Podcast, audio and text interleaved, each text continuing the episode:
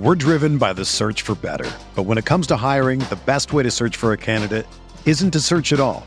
Don't search match with Indeed. Indeed is your matching and hiring platform with over 350 million global monthly visitors, according to Indeed data, and a matching engine that helps you find quality candidates fast. Ditch the busy work. Use Indeed for scheduling, screening, and messaging so you can connect with candidates faster. Leveraging over 140 million qualifications and preferences every day, Indeed's matching engine is constantly learning from your preferences, so the more you use Indeed, the better it gets. Join more than 3.5 million businesses worldwide that use Indeed to hire great talent fast. And listeners of this show will get a $75 sponsored job credit to get your jobs more visibility at Indeed.com slash BlueWire. Just go to Indeed.com slash BlueWire right now and support our show by saying that you heard about Indeed on this podcast. That's Indeed.com slash BlueWire. Terms and conditions apply. Need to hire? You need Indeed.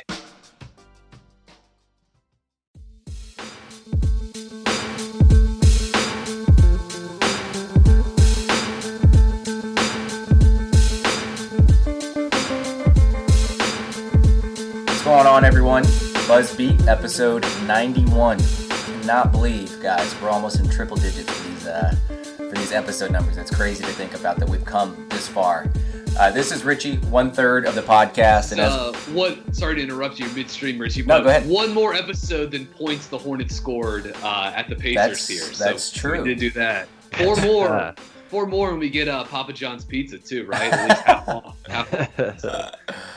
Right. Okay. Sorry. Sorry. Yeah. I had to. th- Yes. Had to put those in there. So, like always, I'm joined by Brian, who just cut me off, and then uh, Spencer as well. I just want to remind you guys that we are a proud member of the Blue Wire Network, and you can find more content on BlueWirePods.com. On today's episode, episode 91, we'll be talking about the Pacers game from Monday night and also the trade deadline that kind of came and went with some inactivity on the Hornets end. I know we tried to do something, there were some rumors out there, but uh, nothing ever materialized with the Charlotte Hornets at the trade deadline. Before we begin, though, we wanted to make you guys aware of another sticker giveaway through Twitter. Check our handle at BuzzBeatPod for more details and directions on how you can enter. Doesn't hurt to at least try and uh, kind of put your name in that pool right there, and um, we'll announce a winner sometime soon. So let's jump right into this uh, episode. Let's go ahead and just do the, the Pacers game. Uh, we won't spend too much time on this. We'll probably spend a little bit more time on the trade deadline stuff. The Hornets played the Pacers Monday night. They lost 99 to 90. Uh, like Brian said, only scored 90 points. This team actually failed to score 20 points in three of the four quarters.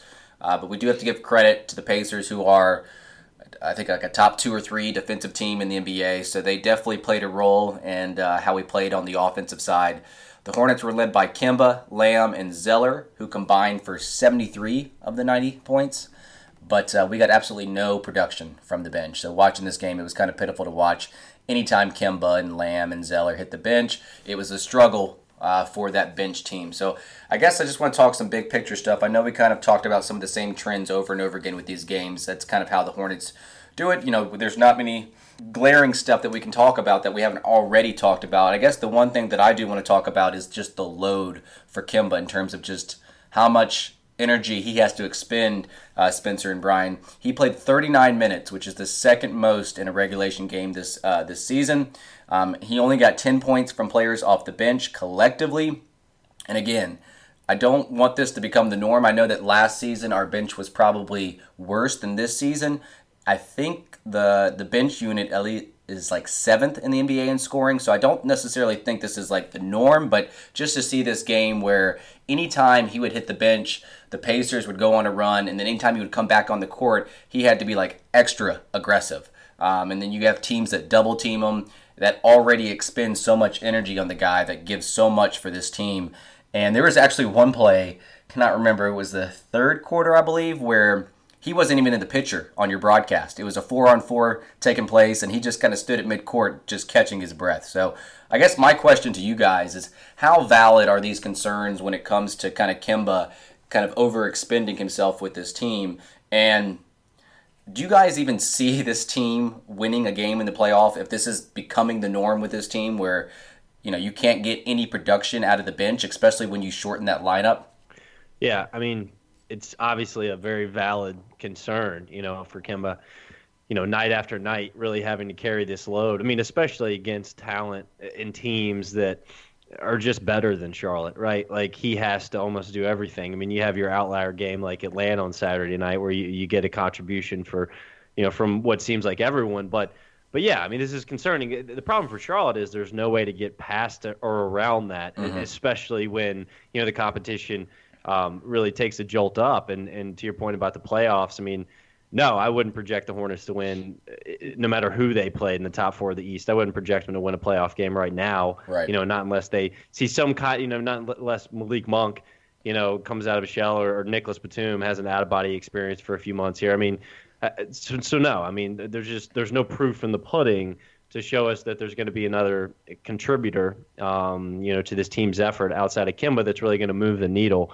Uh, but yeah, I mean this this Indiana game, Richie like specifically. I mean, I, I, actually had about a page full of notes, although it was kind of a boring game. I mean, this has got to be the worst bench game for Charlotte all season, right? Like maybe right. I'm missing one, but this was terrible. I mean, you know, I mean Frank Kaminsky gets it. That well, I want to talk about that in a minute, but yeah. you know, Shelvin Mack mi- minus twenty. Uh, Malik Monk minus 20, MKG minus 17, Miles Bridges minus 13. I mean, they could do nothing. I mean, Charlotte's starters fought so hard to get him back in that game in the third quarter and really played great. And then the bench comes out in the fourth quarter, gets outscored eight nothing, the game's over. I mean, that's just how like disheartening and defeating that has to be when you're Kemba Walker just watching from the bench. I mean, you know, he had 18. Excuse me. Yeah, no, no, he had 18 points in that third quarter. Yeah. Um, just single-handedly put that team on his back, and and then just to watch the bench come in and just throw up all over themselves. I mean, I can't imagine like the mental hurdles you have to go through night and you know night in night out with with this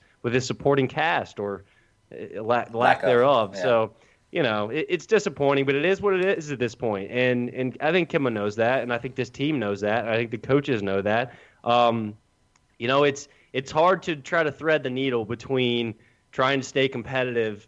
Uh, and, and fight for the playoffs and stay in these games while also getting Miles Bridges and Malik Monk uh, valuable minutes in, in, mm-hmm. meaningful games, right? Like that's a really tight rope to walk, and I think that's something that James Borrego is trying to do right now. So it's uh, it's, it's not a winning proposition when you look at it from like a, a ten thousand foot view. Uh-huh. Yeah, the uh, n- no, Richie, I don't see e- even if even if those even if some of those guys did perk up a little bit, like Spencer said, nothing short of one of them, you know, Nick Batum finding another gear Malik Monk finding another like outside of that, which I don't think any of that's going to happen in the next two months. Hmm. no, I mean I think this team has been we've been saying it all year. They're like they are locked in on the seventh or eighth seed and getting swept by the Bucks or the Raptors. Like, come on, those teams are insane. But you know, hey, the Hornets will get what they want. They wanted two home playoff games, and they'll get that. So, congrats for them. But yeah, like with with the Pacers game, like you know, it's Kemba is plays 39 minutes in this game yeah. with 32% usage rate. So this was this was another another high usage game for him. Um, they're plus 11 with him on the court, and they lost by nine in this game for a guy that played 80% of the game. It's it's like a little hard. It's like a riddle. You know what I mean? Shelvin Mack minus 20, Malik Monk minus 20. The bench goes a combined three of 16. Um, as you guys know, you know, I'm I, I'm, I'm still a, a, a, supporter of Malik Monk. I, I, don't know where that guy was last night. No. Like, like I thought that was like the most checked out he's looked. Mm-hmm. Like it, I was like, where it like at least with Monk, even when he's sputtering, you at least like see him and feel him. Last night it, it was like he you know was in the Nick Batum role of just very content uh, to to chill and play off of everybody. But like with Kemba in last night, 39 minutes, the Hornets 115 points per 100 possessions, a net rating of plus 11. With Kemba off the court, a net rating of minus 113.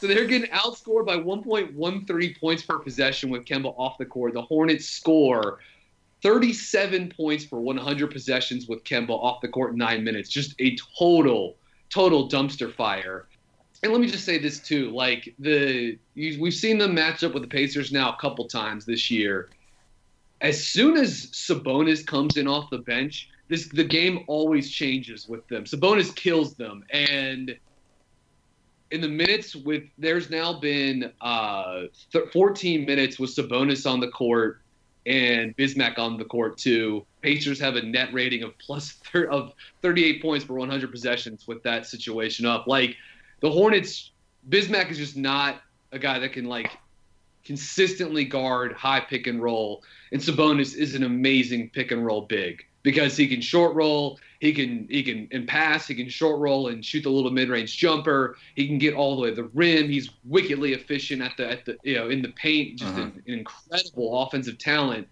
That's such a big advantage for Indiana having that dude like a guy that it a guy that if he played more minutes would be an all star this year coming off the bench, and it's going to help them at least until they get into the hot house of the playoffs. It's going to help them stomach some of the you know the absence of Oladipo. But yeah, no, look, I mean, it, this is the same broken record we've been listening to for how many years now. It's no surprise when it skips. This has been the formula with Kemba, with the Hornets for three, you know, two and a half, almost three full seasons now. Um, I do think it's encouraging that the starters have played well, and since Cody got back, the starting lineup has been really, you know, the starting lineup or you know Cody, you know, even before he got back, Cody playing with Marvin Kemba, Batum, and uh, and Jeremy Lamb. That's been really good. Um, and that's something that the Hornets can certainly hang their hat on.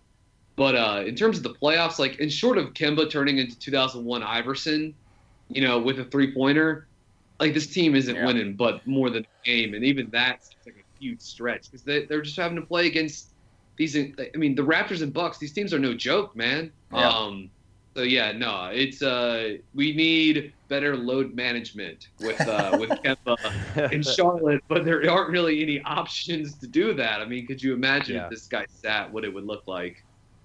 But that yeah, that was the first thought that went through my mind. Okay, you know, Pacers are a playoff team. They're they're the third seed in the East currently as we speak, and you know this is about the team that we would play. Obviously, we'd actually be playing a team that is better in the standings based off of where we're at right now. And watching that game last night, I'm just like wow, there's there's no way that we're going to be able to pick up a game even at home with the way that we've played. And, and you mentioned Sabonis, and Sabonis, I think it was in the second quarter, he had like two or three fouls, like back to back to back, and, and he was in foul trouble. We were in the bonus, and he didn't come back until like the third quarter, a little bit later than um, they probably wanted him back. And like you said, the minute that he stepped on the court, the Pacers played a whole lot better. And a lot of times they even had like some smalls matched up on him in the post. I thought Kemba did a you know the best he could, guarding him sometimes mismatching the post. But again, he, he is a beast down low and, and scoring in the paint. And clearly he just was too much for the Hornets in the limited minutes he was out there. Let's transition to Frank Kaminsky. Uh, Spencer, you brought him up the situation that he's in uh, currently is, is definitely a weird one. He hadn't played since January 30th, and he was his role on this team was so sporadic. And what's interesting is he came in and actually played the four.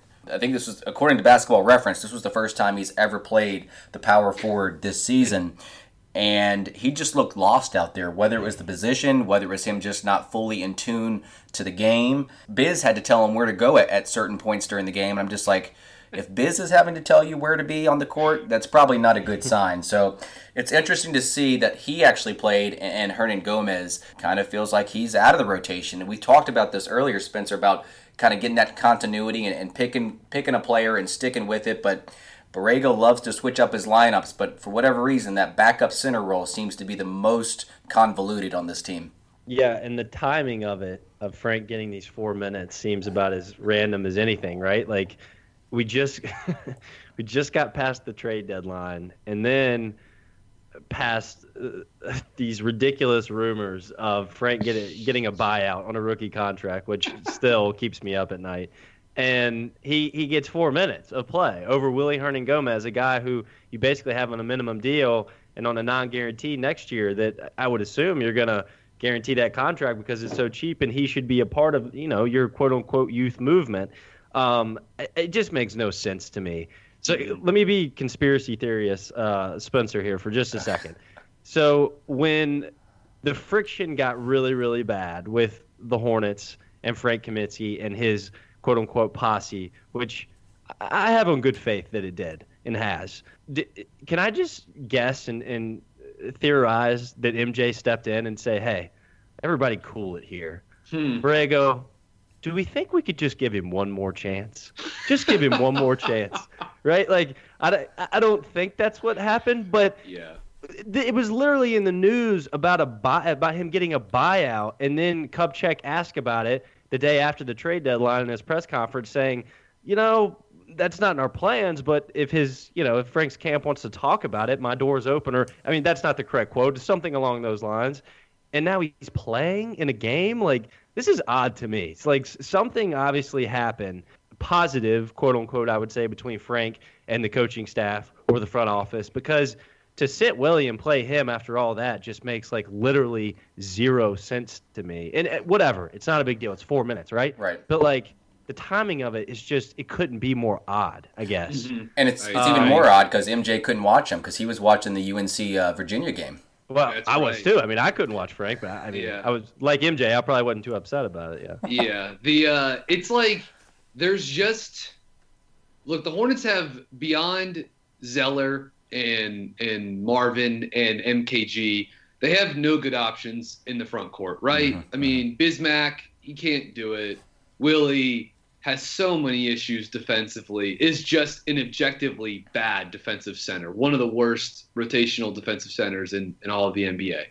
And yet, both of those guys playing both of those guys makes more sense than Frank Kaminsky for a variety of reasons. Some of which, all of which, I should say, Spencer just outlined. Like he's not a good player, and he's not going to be back here next season. There's been a bunch of weird stuff that's come out of, of Charlotte the last couple of months with, you know, with Frank, you know, what maybe looking for a trade or, or you know, maybe the Hornets buying out his, his rookie contract, whatever. Like it's just been, it, it's just been weird, and I just think there's going to be a I think for both parties, I think if Frank's going to have any chance of getting his NBA career back on track, it's going to be outside of Charlotte.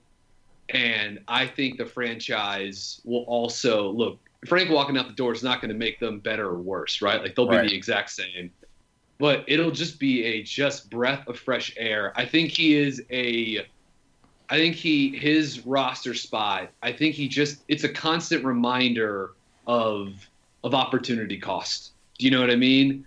And because of that, it, this, some of this isn't even Frank's fault. It's just like everyone know everyone knows based off you know whether you know do you believe these reports or not. I, I tend to like you know you know what the, the franchise missed out on because of him. You know what I mean? Because they because they drafted him and you know, I, I don't know. It's it because of that. It's like he'll never get a shot. Look, I, I'm just as frustrated with with his play and, and lack of development uh, as anyone. But just like it's almost like the guy never had a chance. But to be trotting him out there now, like this, it just doesn't. It that reeked of just to me also just Borrego just being like, I don't know what to do. Like I don't have any good options. Yeah, Let me just yeah. throw something at the wall and hope that it sticks. It didn't at all. I mean, like they, it, it went very poorly with him in. And by the way, like for a guy that should kind of be on on thin ice, I would imagine with the the front office, with ownership, with the coaching staff,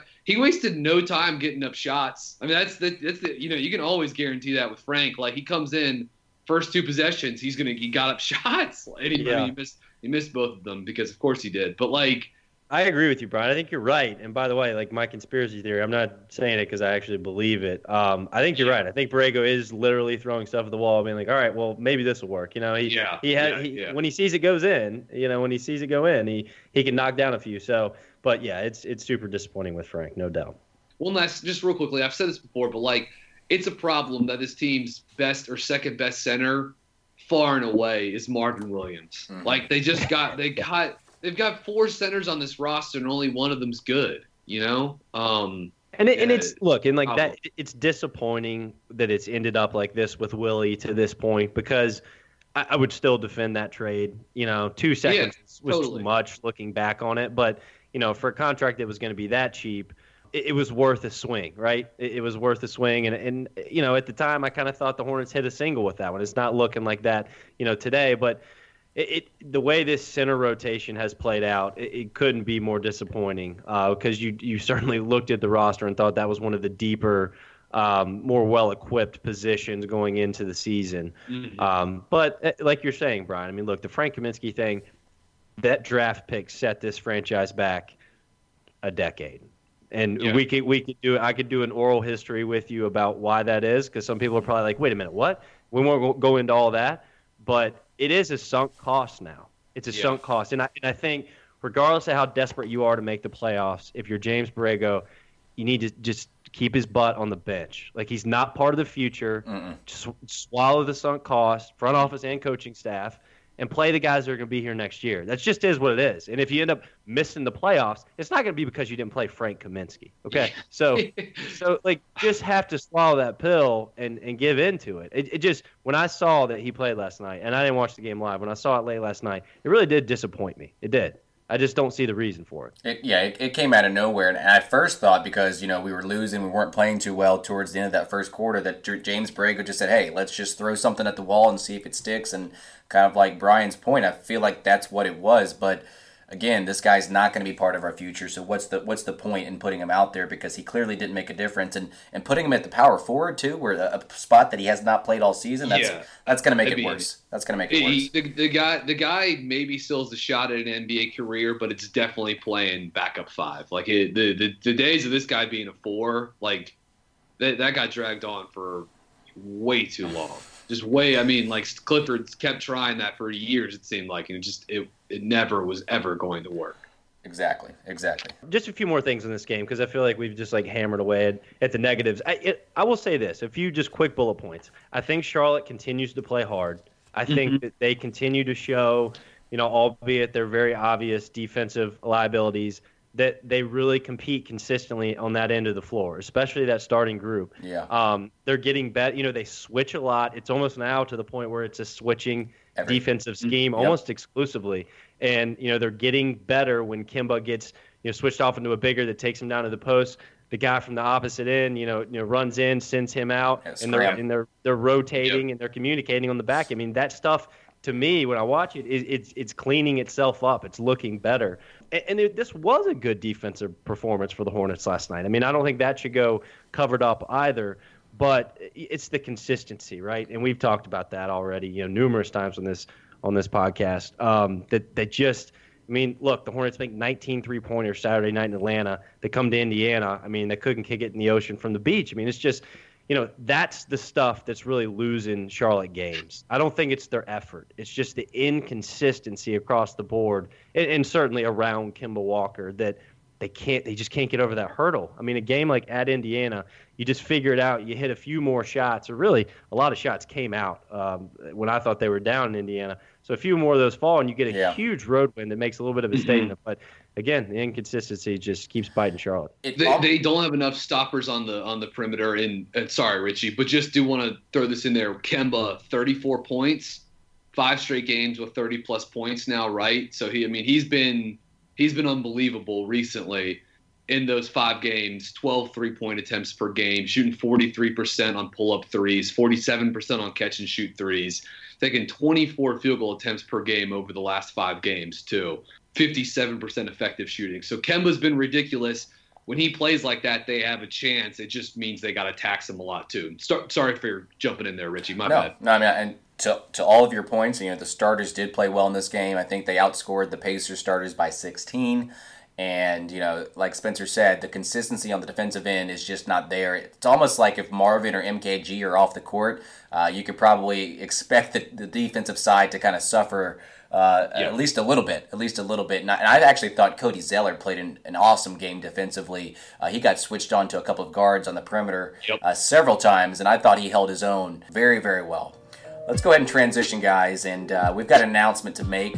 Blue Wire is teaming up with Harry's to make sure our listeners are shaving comfortably. Go to harrys.com slash bluewire to save $10 on a value trial set, which includes one five blade razor, a rich lathering shave gel, and one travel blade cover.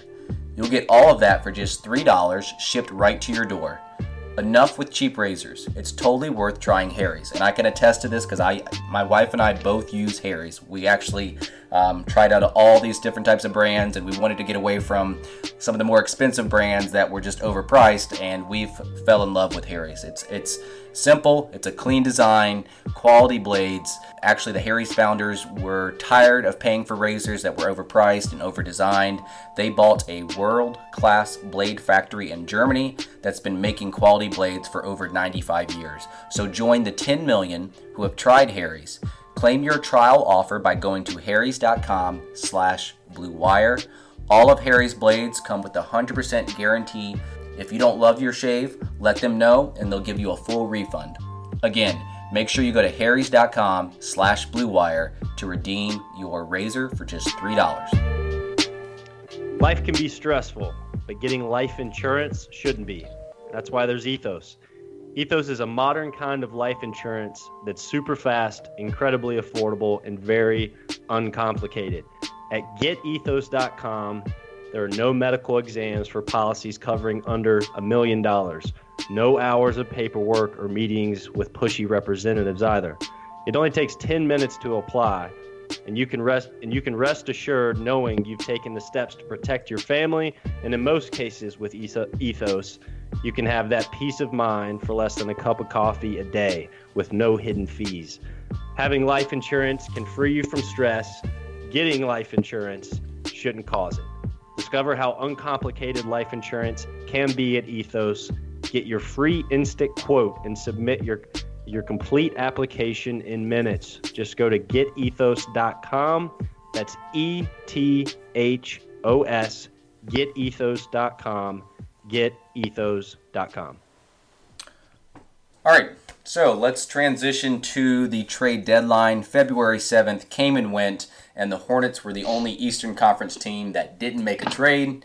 Uh, we've heard rumors about Marc Gasol coming here, but I'm sure there was some kind of dispute over some pick protection or maybe even the players that were involved and that never materialized, and he was traded off to Toronto. So, for better or for worse, that trade never happened, and then the Hornets in general just didn't make a trade. I actually thought they were going to try something, even when the Gasol trade fell through. Maybe something for like Dedmon. I'm surprised he didn't get traded, and when we played him the other night, he uh, killed us from deep. But let me just speak strictly of the Marc Gasol trade that was kind of thrown out there, or at least we thought was thrown out there was there a deal out there that made sense to either of you guys if we were to trade for Marc Gasol, or are you just happy that a, a trade never happened? Uh, yeah. Well, I, I thought there was a deal out there that made sense for Charlotte for Marc Gasol. I mean, mm-hmm. I think like Bismack Biyombo and Jeremy Lamb was the cleanest way to make it happen, and mm-hmm. um, you know, a, a probably heavily protected first round pick, which is, you know, Charlotte in the end of all this, regardless of what player we're talking about, I think what's come out is that, and and I applaud Kupchak for doing this, is he was playing really like harder hardball than we expected with that pick. I think he like wanted to top twenty protect it maybe this year, that yeah. that that that would you know roll over to maybe like a top 16 or 17 protect you know weird protections that would give Charlotte a chance to succeed on the court and eventually um, or you know proceed with you know how they want to build their franchise and not surrender a first round pick, right? Like that was probably the plan. And you know Memphis didn't want to do that, and da- and Sac- or excuse me, Dallas didn't want to do that with Harrison Barnes, and how can you blame them? But to the Marc Gasol thing, you know, I, I think that Memphis was looking for a collection of young players and contracts that down the road, if they weren't going to get a first round pick, which ended up being, you know, they couldn't, um, and contracts down the road along with those young players that they could flip in some kind of value uh, and, and, get a pick back, right? If it's two seconds, fine. It's a sunk mm-hmm. cost at that point, but maybe we can take, you know, Valanciunas or um, I'm blanking on who that who else. DeLon Wright. Yeah, DeLon Wright and C.J. Miles. Like DeLon Wright's the young player they got, right? Like, yeah, you know, you can kick the tires on him and see he might earn a contract in Memphis.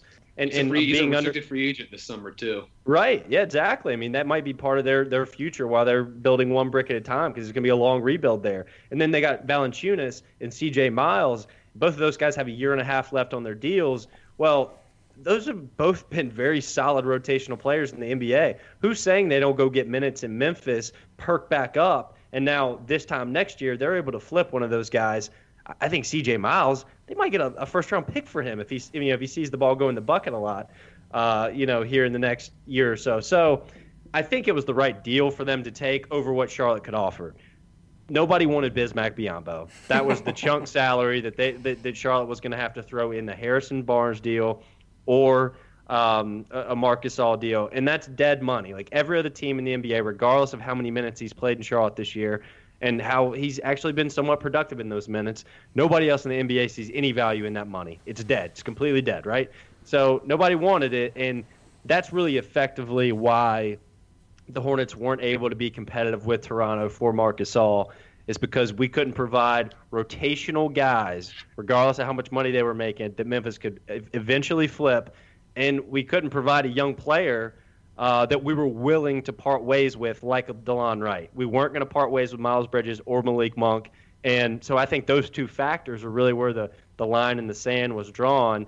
And I applaud Charlotte for not giving in and saying, okay, yeah. we'll give you a lot of protected first round pick. Because guess what? Here's the thing Charlotte is still going to be trying to improve the roster this summer when not just as many trades happen, but bigger trades happen in the summer typically than they do at the trade deadline. Mm-hmm. So now, and you pointed this out on Twitter, Richie, it's not the worst thing in the world if the Hornets miss the playoffs, right?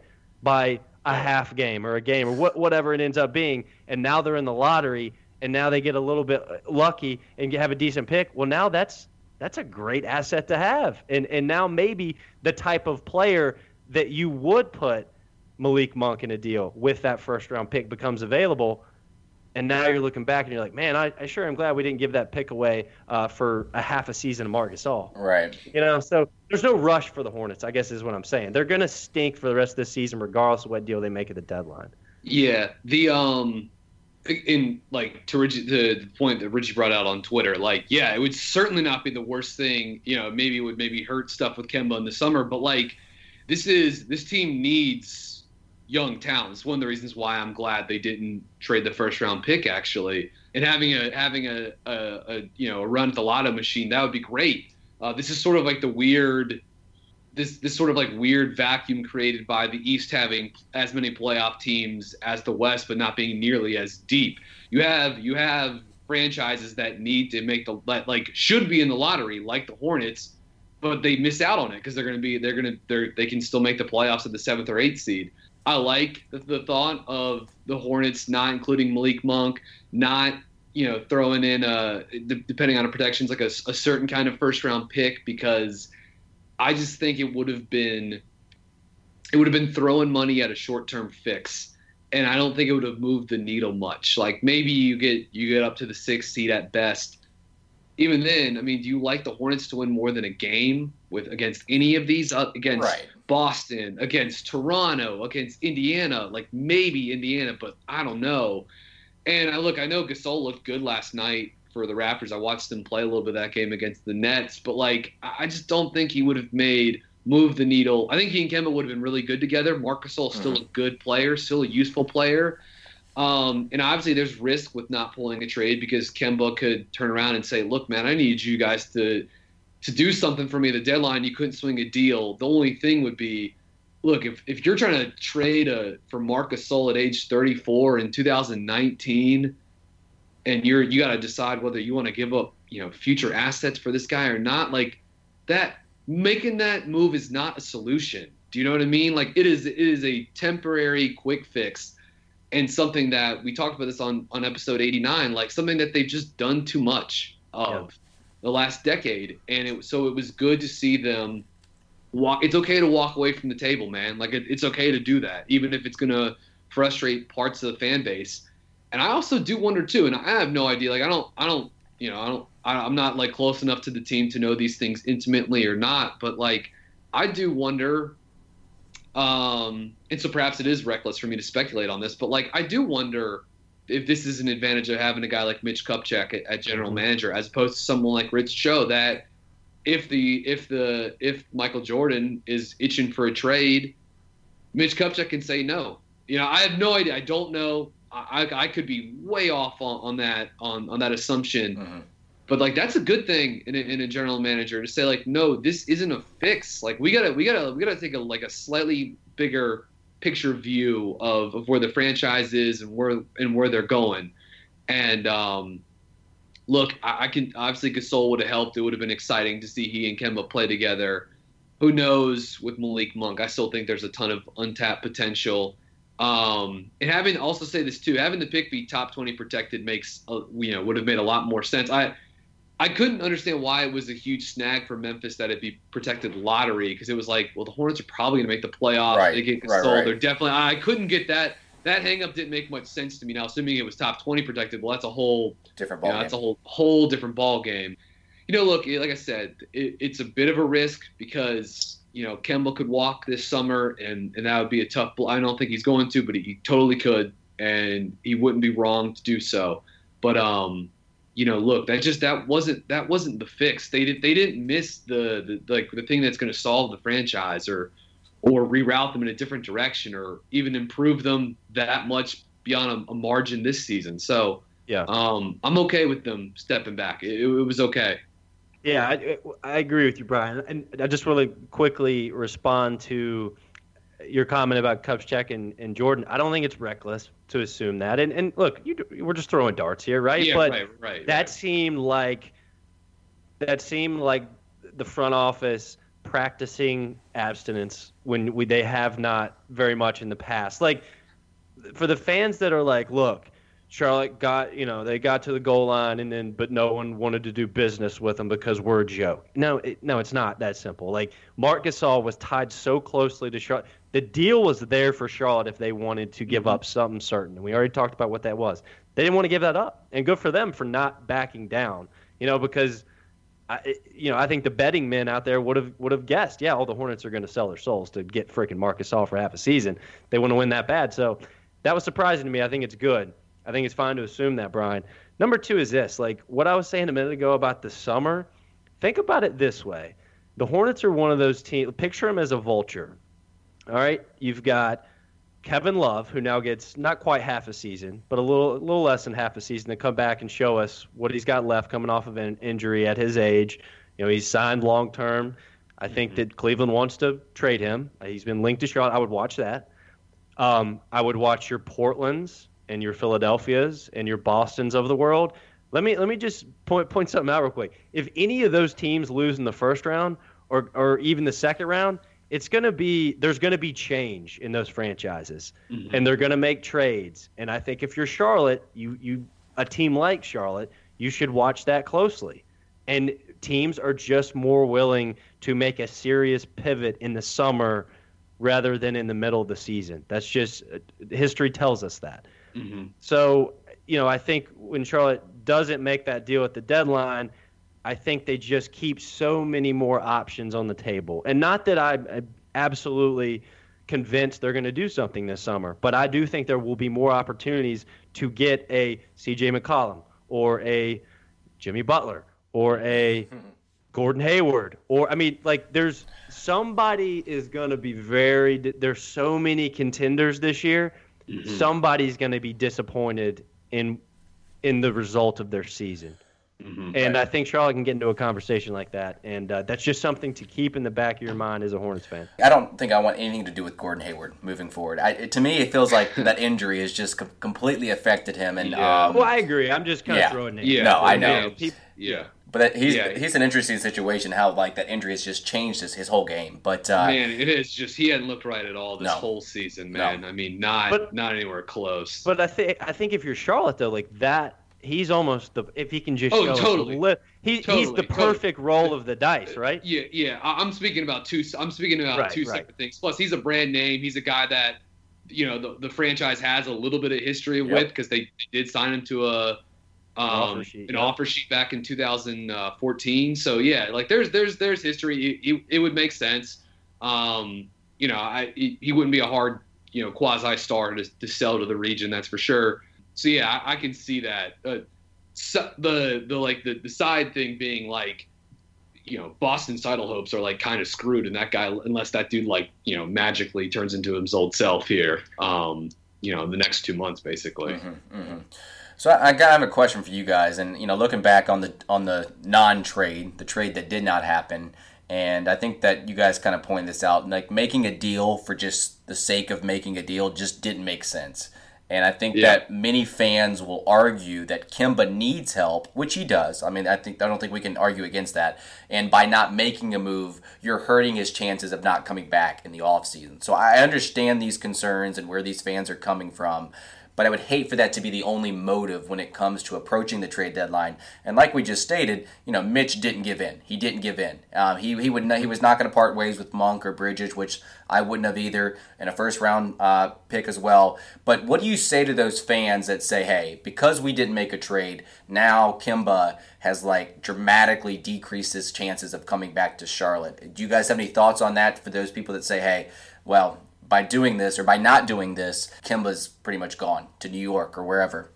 I mean, I had like a Twitter rant the other Yeah. day. I don't know if it was the day after uh, the trade deadline. I, I can't remember what day it was, but I just had all these thoughts in my mind. I was like, I need to get these out right now before I lose them. So I think like to the idea of that, I think you should. When Kemba says, you know, I want to stay in Charlotte, I want to prove people wrong. I love this place. I want to do it here. Blah blah blah. I believe him. I've said that many times. I, I, th- I think, I'm guessing, but I think that him, Mitch Kupchak, Michael Jordan have had conversations that are something along the lines of, look, man, we're not going to be ready to win a championship in two years. Probably not three years. Four or five, I think we could we could compete. My point is, I think Kemba knows where this franchise is. Right. I, I think he, he knows, he understands the, the limitations here, just like Mitch Kupchak does. And I think that he could be committed to being in this for the long run with Charlotte. Like I don't think that's impossible to think about. So when you're one of those people that says, "Well, we didn't," and there's even national people that like I really respect that are just like, "It's so disappointing the Hornets came up short at the trade deadline." Blah blah blah blah blah. Same thing. I just I look at those people. I'm like, you're not. You're really not looking at the bigger picture here. Or it's lazy. It's just lazy analysis to me. Kim has said all this the whole time about loving Charlotte. Why would he say all that if for something like not getting Marc Gasol at the trade deadline is going to is going to completely flip his decision and make him walk? Right? Right. Like it's Yeah. it, that those two factors don't add up. Yeah, if we're talking about getting Kawhi Leonard at the trade deadline, you know that that's totally different. But Marcus Gasol or Harrison Barnes is not getting you even to the second round of the playoffs. So to to think all of a sudden after you've heard Kemba Walker, you know, be on all, all these great quotes about Charlotte for however many months it is now. If you think that after the trade deadline, with the Hornet, with the players the Hornets were linked to, is now going to ch- you know change his mind because we weren't able to get those deals done, um, I would just ask you to dig a little bit deeper and not be so emotional with that opinion. You know, and Yeah. that's hard to do. Like Right. I, I battle that as a fan too, right? Like I was disappointed. I thought we could improve this roster at the deadline. It didn't happen. I don't think that's going to change Kemba Walker's decision, but the Hornets, when it comes to free agency with Kemba Walker, they got to get him in the room at 12:01, and they got to get him to sign. Can't let him walk out. That's really the key. I think I hope, or we all hope, that Kemba would know that just by acquiring Gasol, you might go from winning no games in the playoffs to winning one game. And that's not going to be the big deal breaker for Kemba in this offseason. So I think we're. I think we're counting on Kemba being smart enough that that deal, like you said, Spencer, the one that didn't go through, sure, it could boost us up a spot or a standing in the playoffs. It could give us one or two games in, the, in a series, but in terms of kind of affecting this team long term, it really doesn't do it for you. And Brian says this a lot too. Like let's say let's say Kemba does walk in the offseason. At least that get, gives us a clear picture of how we're going to approach this and move forward this offseason and an upcoming offseason. So Brian, you know, what do you say to those fans that say, "Hey, you know, we should have made a move just for the sake of helping You- Kemba out"? Yeah, I get the frustration. The, the thing is, the bottom line is like we just don't know. And and I said this on episode 89. It's like, um, you know, to assume that Kemba thought that a Marc Gasol trade would have like really like improved their odds and outlook this season, it would have assumed that he's really gullible. You know what I mean? And that he's not a smart basketball player. I don't think either of those things are true. You know what I mean? Like I think Kemba is a genius basketball player, and I I think he is like a uh, you know is a is an upright, smart human being. You know, I think it's just as likely that he could have they could have traded for Gasol and he could have walked after Yeah. the season and he could have been out a first round pick. Yep. So for a lot of the people that were were like I like Spencer said, like I get the angst, I get the frustration. I'm not trying to knock those people for that, but just know that like it's impossible to predict, you know, what he's going to do in a couple of months and how much he would have valued a Gasol trade or not. And look, who's to say that they didn't run this stuff by Kemba?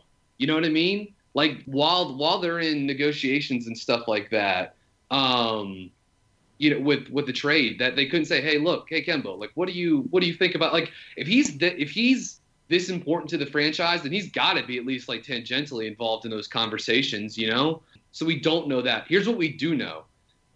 He's spoken very positively about Charlotte, um, and the Hornets can offer the most money. Period. Those are the things that we do know. Hmm. What we don't know is what he thinks about the trade or the, the no trade or what he's going to do in July. We have no clue on any of that. And anyone who's trying to say that they do outside of Kemba and his agent or his mom or whatever, they are lying because they don't bleep and know. What we do know is is that even though he's heading into unrestricted age, unrestricted free agency for the first time in his career. We know that he likes the city, he likes this franchise, he's a good dude, and the Hornets can offer the most money in the most yeah. years. Those yeah. are the facts, all right? Everything else is conjecture. And anyone else who was coming out with super hot takes about, you know, this was a big miss, like you just you're you're being reactionary and I and I would heed just a little bit of um a, l- a little bit of caution would, would probably be good. And look, he still might leave, and, and people can come at me and say I'm dumb for advocating for no trade, and, and that's fine. Um, we can we can be results based, you know, jerks. That's that's totally cool. It won't it won't change from what the mentality should have been at the deadline in February, and that's my point. Uh, yeah, that's very well said, Brian. And, and guess what? If Kemba leaves, at least the franchise finally has a direction. Like I, am yes, sorry, exactly. People are going to stone me for that one, but like at least we know which direction we're going now, it, and they, that is the rebuild. And the, the, the the small market city of Charlotte will survive a rebuild. I promise. It'll be tough. All right, there won't be a lot of butts in the seats, but we'll survive it. There aren't many butts in the seats this year already, and like, what's the big? You, you know, it, it, didn't take long for the. It took a year of the Hawks doing this, and now look at the Hawks. Yeah, look right. at the Hawks. They, look, I'm I'm not I'm I don't want to ever be one of those like I think because I'm a guy that's like publicly defended the process in Philadelphia and stuff that people assume that I just want like a rebuild at all times. Like I just I just want to do that. That's not the case. That's not the case. I, I would like for the Hornets to be a 60 win juggernaut with four All Stars like the Warriors. Like that would be dope. But like if you're if you're juxtaposing 37 wins with like finishing somewhere from seven through 10 in the East to like maybe trying something that empirically has been proven to get, to give you the best odds of drafting star players, which is the only way the Hornets outside of a, a blockbuster trade can can get a guy to come to Charlotte. Like you got to see Memphis is going through this now. Mm-hmm. Atlanta's doing this. These are these are these markets are facsimiles to Charlotte in terms of the NBA, both in terms of region and and, and size and stuff like that. Hell, I'd say Memphis is much smaller. It is. It is. It's the smallest, and it's it's in a, a, city that I don't I don't believe Memphis to be growing either, too. Yeah, um, right. but, which is not the case in Charlotte or Atlanta, obviously. But like, you just people. I, I've just never bought into the notion that if you rebuild, it's going to ruin everything. Like this franchise has had so much. The fact that anyone's still here, you know what I mean? There's still lots of people still here lining up saying we like the Hornets, man. We want to we want to watch the Hornets. We want to talk about the Hornets. We want to read the Hornets. We want to wear Hornets gear. We want to buy season tickets, like all that stuff. Um, yeah, you can. Anyone can survive a rebuild, and, you, and you're crazy to think that you're on that that you won't be able to do that. That said, it would be great if they could resign Kemba uh, come July, obviously. No, no doubt, no doubt. All right, well, that was good. Let's transition to kind of the, the last part of the episode here. Um, I just want everybody to give, and I'll start us uh, just kind of celebrate here, uh, being on the eve of All Star Weekend in Charlotte, which is really, really cool, and actually a, a really good segue to kind of the, the market size conversation. I think this is a big opportunity for Charlotte. But yeah, let's just get like two sentences from all of us, and then we'll wrap. Look, this is like really important. It's actually kind of just hit me today. Like, oh man, we're here. Like All Star Weekend is in Charlotte here's Charlotte's chance, not only to the basketball world and the NBA, but also to a lot of guys and younger players in this league to kind of show what this city, the state, you know, this fan base can bring. I, I, don't think a lot of them understand, Brian, to your point, how much this place is growing, how good of a place it is to live. And I, and I think this is Charlotte's chance finally to, to kind of prove that to the league. It's a huge opportunity. I think it's going to go great. It's awesome to have Kemba Walker, you know, obviously starting in the in the All Star game, and to have Miles Bridges, you know, the, the one shining uh, young talent I think on this roster, uh, you know, uh, in the dunk contest Saturday night. So it would be wonderful if both those guys showed out. If Miles was able to win the dunk contest, as Kemba, Kemba somehow, some way won MVP. You know, and, and, you know, you just couldn't write enough good puff pieces on how good Charlotte did in the All Star mm-hmm. game that would, regardless of the rest of the season, I think that would really go a long way for the city. But it is very exciting, and uh, you know, I hope some of the fans out there, the Hornets fans that are listening, are able to get out, you know, this uh, this weekend and see some stuff. If you're not able to go to the game.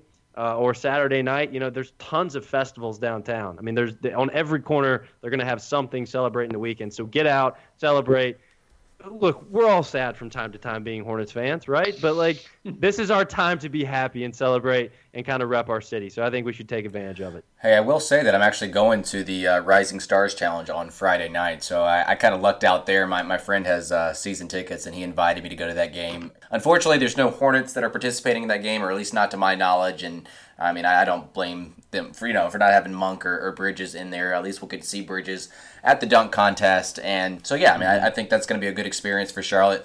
I'm excited to go Friday night just to kind of take in all the festivities and, and see it happen. Um, it's probably going to be a whole lot different, uh, kind of taking it in live versus kind of from your couch. And I don't know. I, have always liked the All Star Weekend. It's probably not the best All Star game or the All Star Weekend, but uh, mm-hmm. I'm, I'm so glad that it's it's here in Charlotte it's a showcase for the city, and and I just I I mirror everything you guys said. It's a it's a good it could be a, a, a boon for the franchise that you know we'll we'll see we'll you know going forward. All right, guys, thanks again for tuning in to another Buzzbeat podcast. We truly appreciate all the support you've been giving us, especially since we've switched over to Blue Wire. Be sure to give us a rating and review on iTunes. It really does go a long way. You guys might not think it does, but it, it does. Um, the Hornets have one more game before the break on Thursday in Orlando.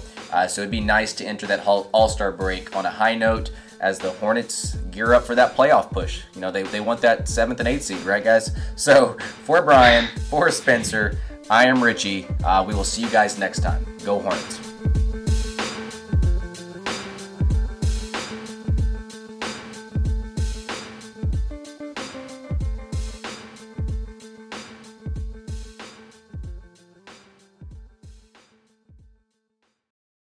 Happening daily. We're being conned by the institutions we used to trust. The mainstream media is distracting us with meaningless headlines instead of focusing on the harsh realities facing American families. Time is short before something big happens, and that's why so many folks are preparing. They're becoming self reliant by investing in emergency food storage from My Patriot Supply. Go to mypatriotsupply.com and secure four week emergency food kits for each member of your family. Each kit contains tasty breakfasts, lunches, and dinners, averaging over 2,000 calories per day. Save $50 on each four week food kit you purchase. Plus, get free shipping on Ready Hour four week emergency food kits. You're not ready if it's not Ready Hour foods. At My Patriot Supply, you can also get solar power generators, water filtration units, heirloom seeds, and survival gear. Order by 3 p.m., and your unmarked boxes ship the same day. Shop MyPatriotSupply.com today mypatriotsupply.com.